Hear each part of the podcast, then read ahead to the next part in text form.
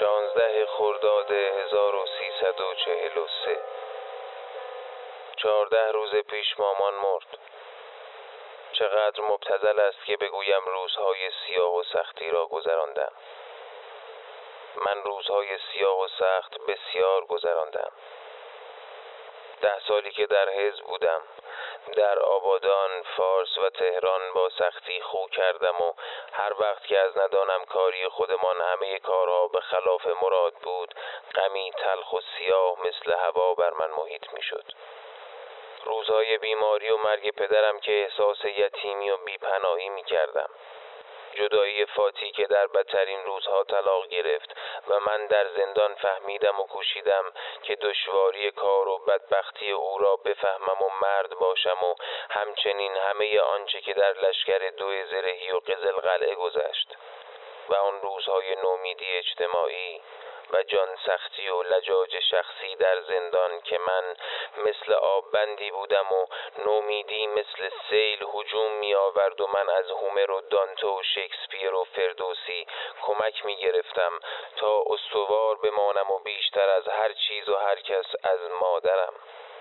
مخصوصا آن هفت ماه انفرادی. هر وقت غم روزگار بر دوش و دلم سنگینی بسیار می کرد و می‌خواست که مرا از پا درآورد به یاد مامان میافتادم و شجاعت پنهانی که در روح او بود و من پس از سالهای سال زندگی و تجربه آن را می شناختم به یاد مامان میافتادم و در مقام مقایسه به خودم می گفتم مردک خجالت بکش بیدی هستی که از بادی می لرزی و این را حتی دکتر با همه بیخبری محو و مبهم احساس کرده بود.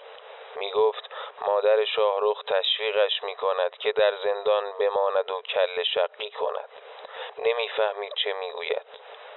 ولی حقیقت این بود که اگر از شجاعت روح او مدد نمی گرفتم ای بسا که به انسانیت خودم خیانت کرده بودم. در ماجرای مرگ هم همین بود.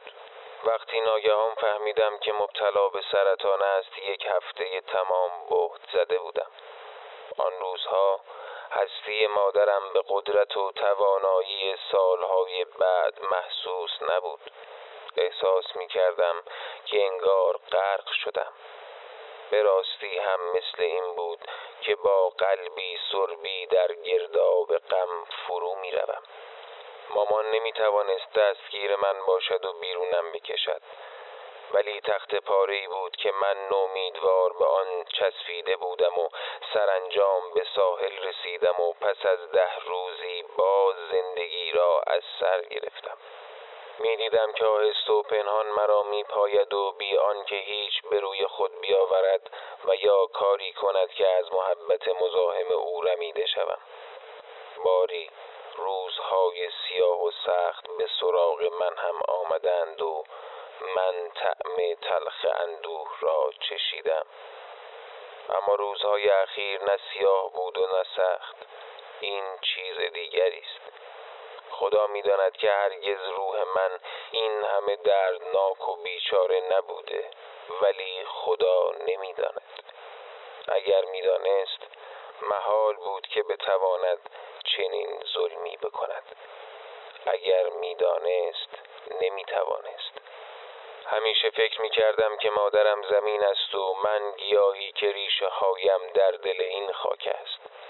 در او هستم و از او به بیرون سر می کشم هر وقت که به او فکر می کردم انگار پاهایم را روی این زمین استوار می دیدم آخر سالها استخوان و ریشم فکر او بود.